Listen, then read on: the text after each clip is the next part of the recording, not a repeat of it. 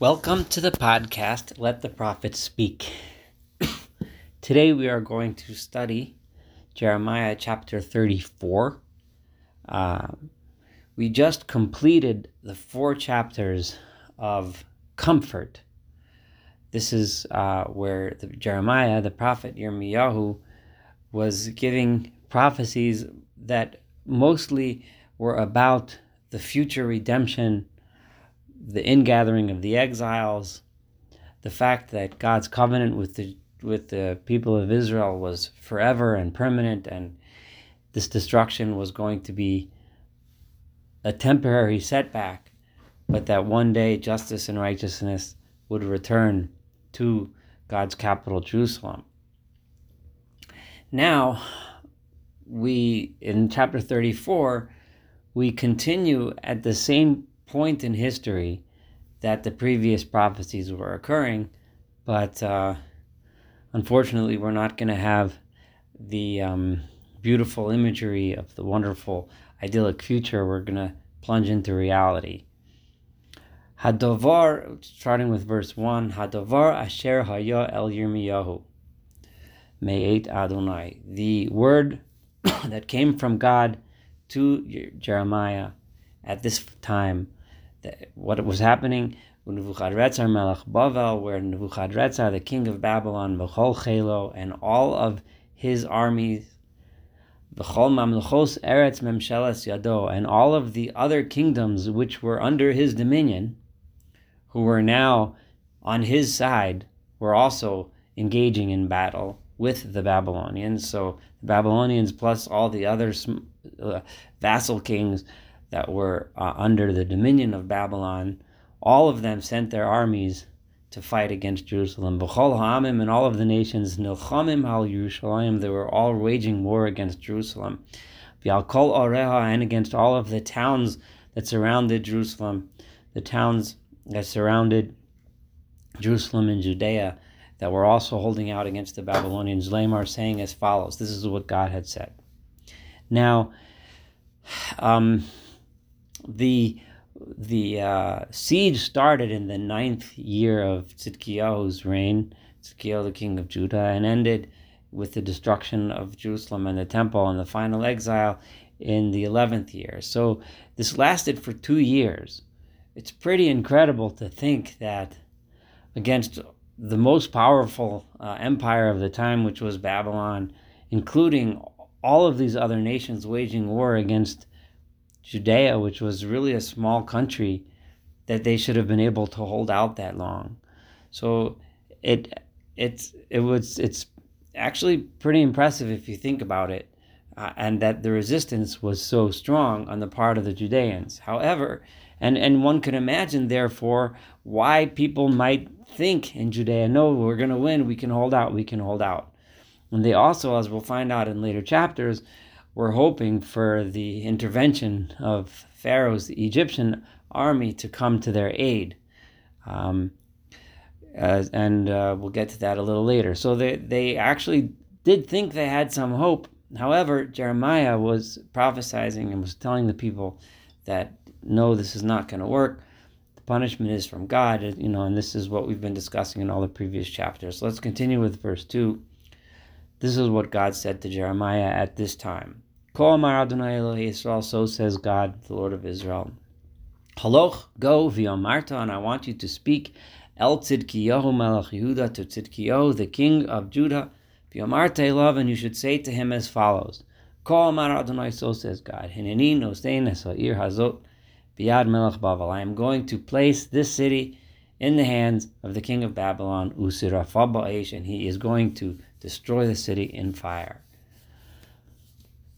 It's unclear if Jeremiah had been allowed out of the prison yard where he was being held, and now he's able to then go and get an audience with the king, or if somehow he was left the prison yard in order to bring this message to the king. I don't. Um, there must have been, or maybe this occurred before he was placed in prison, and then as possibly as a result of this, he was put in prison. But either way, um, it seems that he was able to go and bring this message to the king.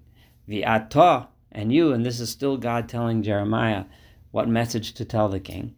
And you, King Tzidkiyahu, lo timalet miyado, you will not be saved from his hand. It was, if you imagine, the King Tzidkiyahu's uh, final plan, if the city starts to fall, would be to escape to some to some place in hiding, and then from there try to reestablish his his his support and come back um, somehow.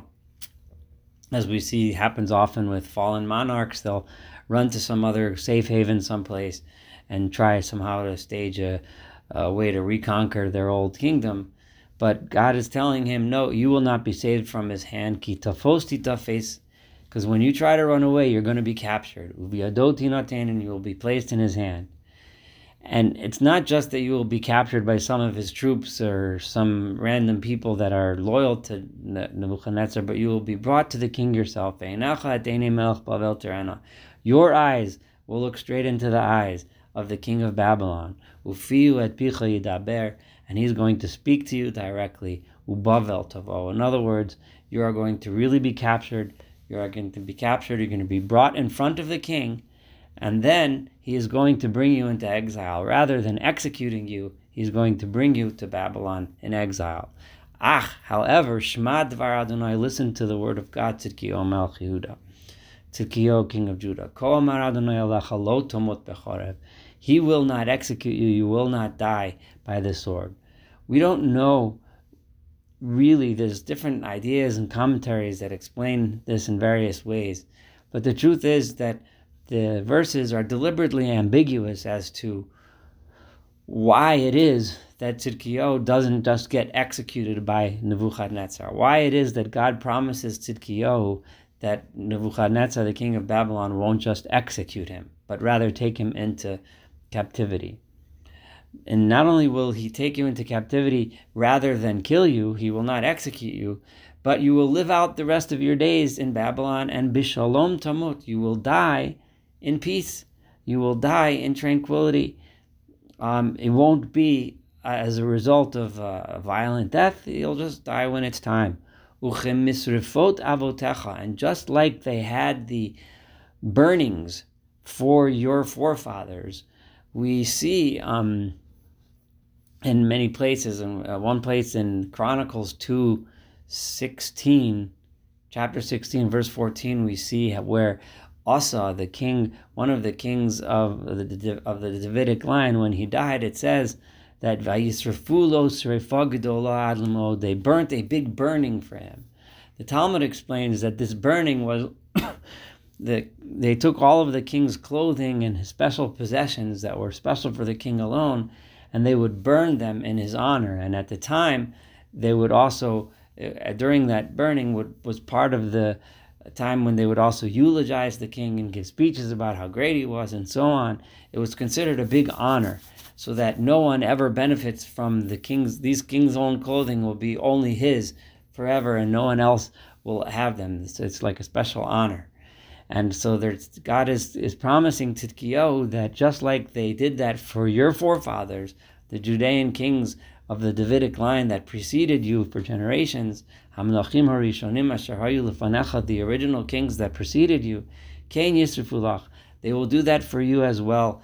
In other words, in Babylon, the Jews that are with you in Babylon will do that honor for you. Ahoy Adonis Badulach, And they will call out, Woe is it, our master, our king has fallen. These are the kinds of things they will say at your funeral. Because this is the word that I have spoken, so says God.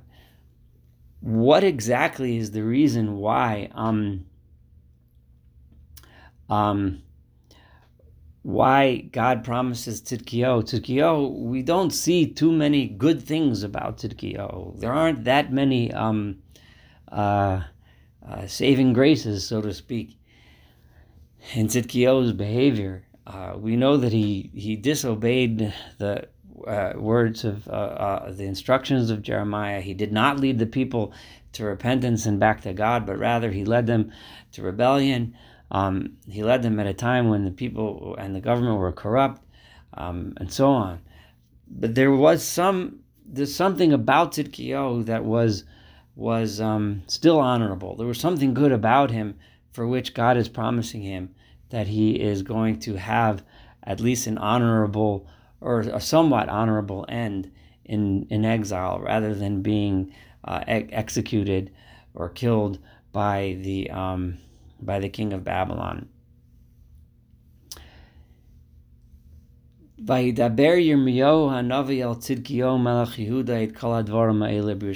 This is verse 6. So Jeremiah the prophet, goes ahead and he brings the message that God just told him to bring. He brings this message to Tzidkiyo and he speaks to him exactly as instructed.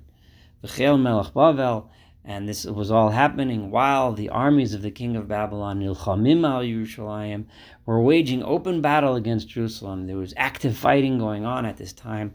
The Alkol Orei Yehudah and the remaining major cities of Judah. There, there were many cities in, in, Judah which had already fallen. The the we, we the smaller towns that couldn't defend themselves, the farms had fallen. However, two other cities that we know of, which were the next two largest cities in Judea, El Lachish, El Azekah. These two cities, uh, we we know uh, where they are. Tel Azekah and Tel Lachish uh, today are sites that are well known in in in in, in uh, modern Israel today uh, near the town of Beit Shemesh. These are two large cities in Judah that were also still holding out in rebellion against Babylon, and of course the capital Jerusalem. These two cities, in addition to Jerusalem, at this point were still remaining um, as fortified towns that were the only ones left. So these three towns are still holding out against the king of Babylon and his armies. And while this is happening, this is when Jeremiah brought this message to to Tzidkiyahu. Hadavar asher hayol meit Adonai. The uh, message, there was another message, which Yirmiyahu, which the prophet received from God, acharei, the, um, I'm sorry, I'm reading this wrong. This word that we just mentioned came to Yirmiyahu from God, Achare, after the following event that happened. And this might give us a little bit of a hint into the fact that there was something about Tzidkiyahu that he did understand what this suffering was for and what corruptions the people were guilty of and maybe how to fix them. That there was a saving grace within Tzidkiyahu.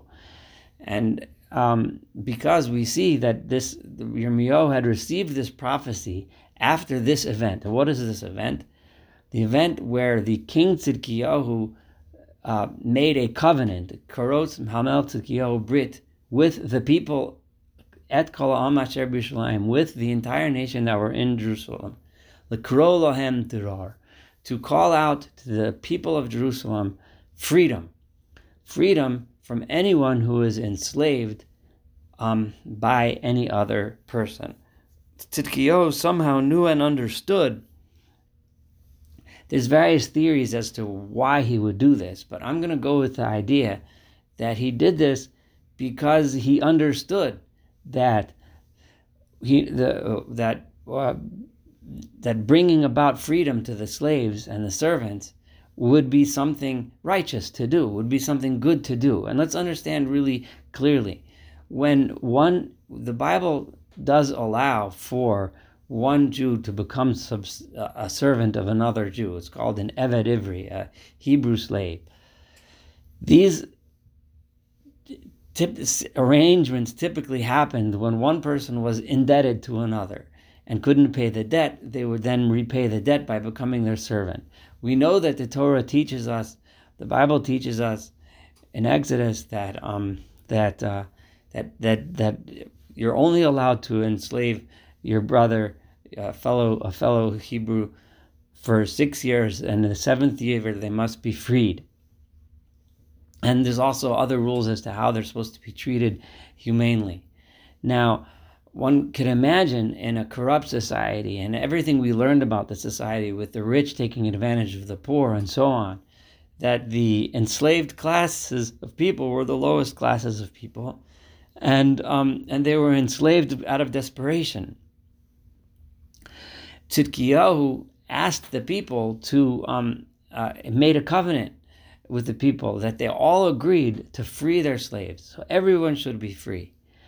Presumably, this is being done in order to show God that they are turning back from their corrupt ways, that they are interested in, in, in the plight of the poorer classes of people and taking care of the people that need to be taken care of. There are other ways to understand this. I'm going to go with this way. Just to mention quickly, another way to understand this is they're in the middle of fighting a war, and um, keeping a slave is an expense. It's a huge expense on a wealthy family when they have no income. They have no income from their fields. Their fields are all destroyed, and uh, they wanted to free the slaves so that they don't have to feed them. Another way of understanding this is they wanted to free the slaves because they needed more soldiers in the fight. And uh, kind of reminding of the uh, American Civil War, where by freeing the slaves, maybe we can get more uh, uh, previously enslaved people to help fight on the side of the Union. But over here, you're, they're freeing the slaves in order to get more soldiers to the front. But I'm going to assume that the original intention of this was in order, it was for justice. Tzidkiyahu understood that that he wanted to bring about justice, and through the merit of this of this covenant, therefore, um, he may bring about salvation and God might look upon them in a favorable light. L'shalach, this I'm now up to verse um, verse nine. L'shalach ishet avdo v'ishet shivchatoha evri v'ha'evriyach That every single person, the covenant and agreement was that every single person will send his his servant and and his maid servant, uh, uh, the Hebrew or the or the Hebrew s uh, Chavshim, they will send them all free, levilti avad bam biyudi achiu ish, so that no Jew should enslave any other Jew, that they would set them all free, and all the people would be free. Hasarim ha'am and all of the um, officials and all of the uh, people of the nation um, who had that entered into this covenant they all listened. They all set their servants free. No longer would they enslave them. And they heard the message and they sent them free. However, they did this, and then suddenly, afterwards they returned back to their old bad ways.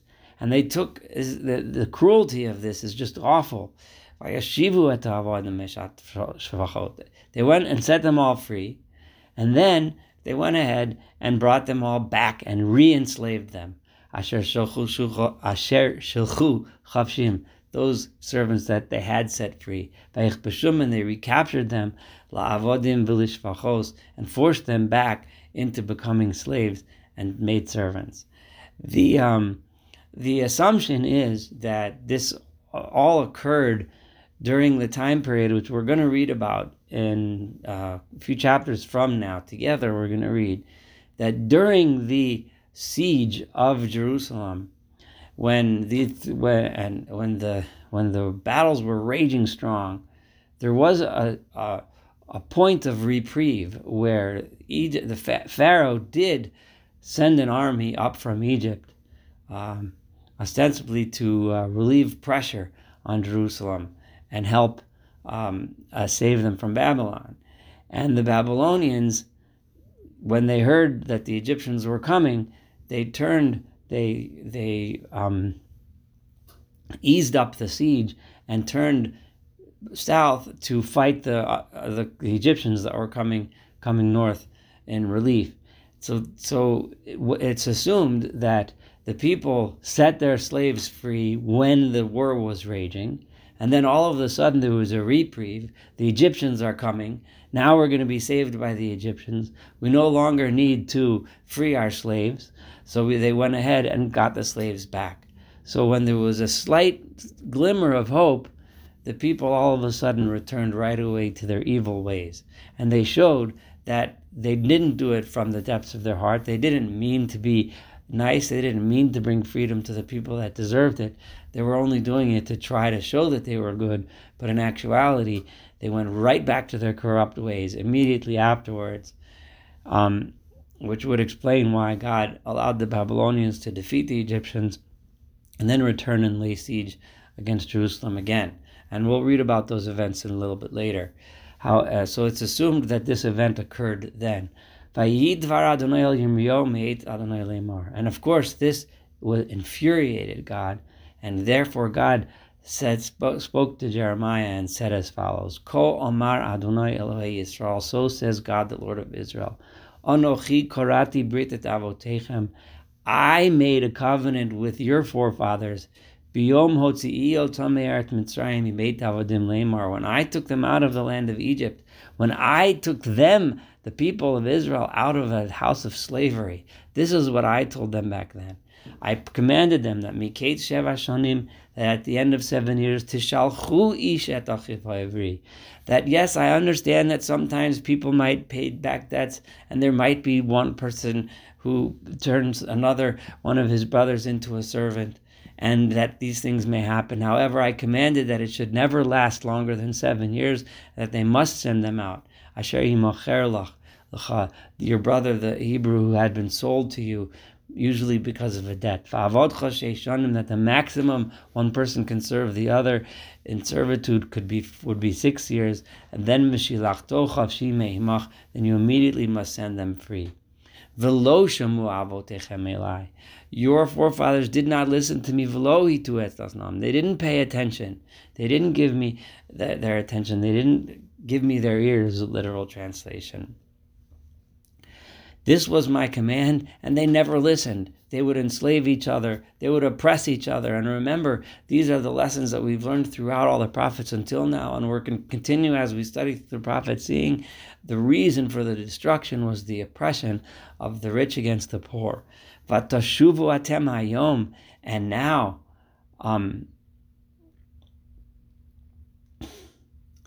um, all of a sudden, you went ahead and you did repent. Finally, you did vatasu atayashor beinai. Finally, finally, finally, you did what was proper in my eyes.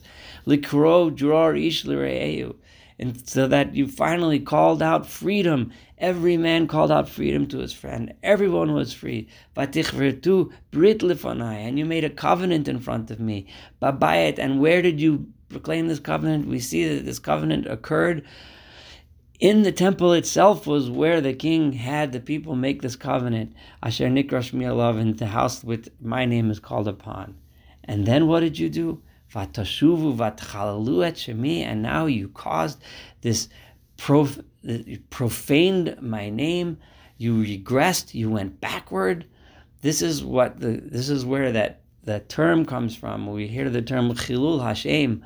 If a person who pr- professes to be uh, God's people does something that that that is so abhorrent and so awful in the eyes of the entire world, it makes God's name look look look uh, look look disgusting. Make it, it, just lowers the value of God's name. People think, is that how God's people behaves? Here we have the origin of that term. But the et shemi, God says, you profaned my name. You made my name look terrible in the eyes of the world.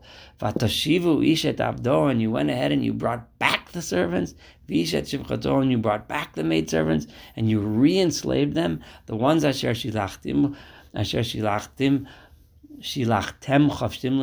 the ones that you had just sent free to live on their own, their own souls. And you enforced them, and you um, and you um uh uh, uh, you you re, you enforce them again to become once again slaves and maidservants. Therefore, we are now in verse seventeen. This is what says God. This is the most the worst thing I've ever seen. You finally did the right thing, and then you went ahead and ruined it. You refuse to listen to me, to call out freedom each person to his brother and each person to his friend. God keeps reminding us that the, the, the master and the slave is ish liachiv, is a man and his brother. They're equal. They need to look at each other as equals, not as one higher class, one lower class, one master, one slave. But each liachiv, each lirehu, they each man to his brother, each man to his friend. They're all equal. They're all brothers. They're all friends. But you refuse to call out freedom to all of them. Hineni korei lachem. I am going to unleash a different type of freedom against you. Adonai says God. What kind of freedom? I'm going to release the freedom of of, of the other nations to cause you suffering. El Acherev, the sword, El Adever, the plague that occurs inevitably in the siege, Pilarov, and the starvation. I'm going to make you a horror, a, a um, an example of horror. Uh, an object of shuddering is another translation I saw. It's in front of all the nations of the world. You made my name look look be profaned in the eyes of all the nations. I'm going to make you into a despicable horror in front of all the nations. Those of you that I'm uh, that that that that um, uh, defiled my covenant, that violated my covenant, I am going to make those people asher that they did not that they did not fulfill the the the um, terms of the covenant asher karsula fanai that they made and promised and swore in front of me in my house. And in those days, it was a custom that to take an animal and cut it in half. The calf that was cut into two, and they would pass between the two halves. That was the sign of a covenant. We see this reminded us in, in Genesis with the story of Abraham that also demonstrated a covenant this way. The people solemnly performed in my temple a, a, a, a, um, a procedure and a and a, um, a, a, a, formal swearing to do this, but they didn't fulfill that. And who were all these people that made that promise? The Sorah Yehuda, the officers, the officials of Judah, the Visar Yerushalayim, and the officials of Jerusalem, Hasorisim, Bakohanim, those that are that are uh, masters, that are um, officials of the king's court and the priests, v'chol in the entire land, ha'ovrim, bein bitzrei egel, all of you passed through between the two halves of the calf and made that promise to free the slaves. V'nosatiotam bi'arayveim, I'm going to put them in the hands of their enemies, u'v'yad mvakshe nafsham, and they're going to be in the hands of those that are seeking to kill them, and their corpses will be uh, strewn on the land as food lo'of hashemayim for the vultures, the birds of the sky, levemata and the scavengers, the animals that scavenge the land. Vetzidkiyo melech Yehuda v'etzarav, and Tzidkiyo, the king of Judah, and his officers, etain bi'adoiveim, I'm going to um, hand them over to their enemies, and into the hands of those that are searching to kill them, and in the hands of the Uh, army of the king of Babylon, Echem, which has withdrawn from you. Now, what they're saying, withdrawn from you, is when, what God is saying here is referring to that moment where you went ahead and took those slaves back at the moment that I took the, the nation of Babylon, I took the armies of Babylon away from you. I rewarded you because of your good behavior, and then you went ahead and spit me in the face, so to speak, and I'm going to bring them right back. Right now they're leaving you, but I'm going to bring them right back to come and destroy you. And In mitzvah, I am now commanding them, Adonai says God. Those Babylonians that left you and gave you a reprieve in the siege, and they went to fight Egypt, I'm going to bring them right back to this city Uh, they're going to wage war against it. and they're going to capture it. and they're going to burn it down in flame. And the cities of Judah I am going to destroy without anyone settled there. What this story shows is, is that even though Jeremiah had been prophesying about destruction, about the destruction that's coming, even during the siege and while the siege was happening, there was still hope for the people to turn it around. And they almost did it.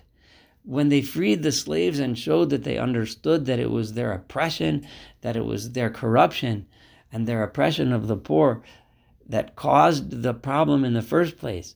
And they turned around and they went and they gave freedom to the people. They understood, they knew it. and then they saw a reprieve, they immediately snapped right back to their bad behavior.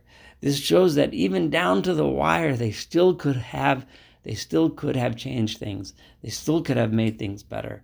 It's not clear that what role Tzidkiyahu had in the abrogation of this of this covenant. We know that he had a role in asking the people to make the covenant to free the slaves, which shows that he understood this. It doesn't say the verses don't tell us that Tzidkiyahu was part of the movement to re-enslave the people. It's possible, and it seems that it was the people on their own that decided to do that, which means Tzidkiyahu did not have control over his people, but there was a small saving grace in Tzidkiyahu that he understood this and that he did encourage it.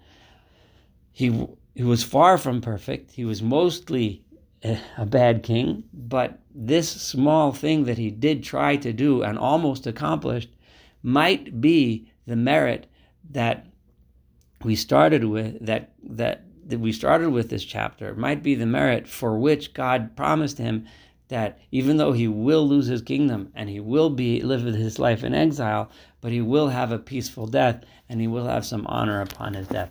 Thank you so much for studying chapter 34 together. Looking forward to studying chapter 35 and of course the rest of the book of Jeremiah together.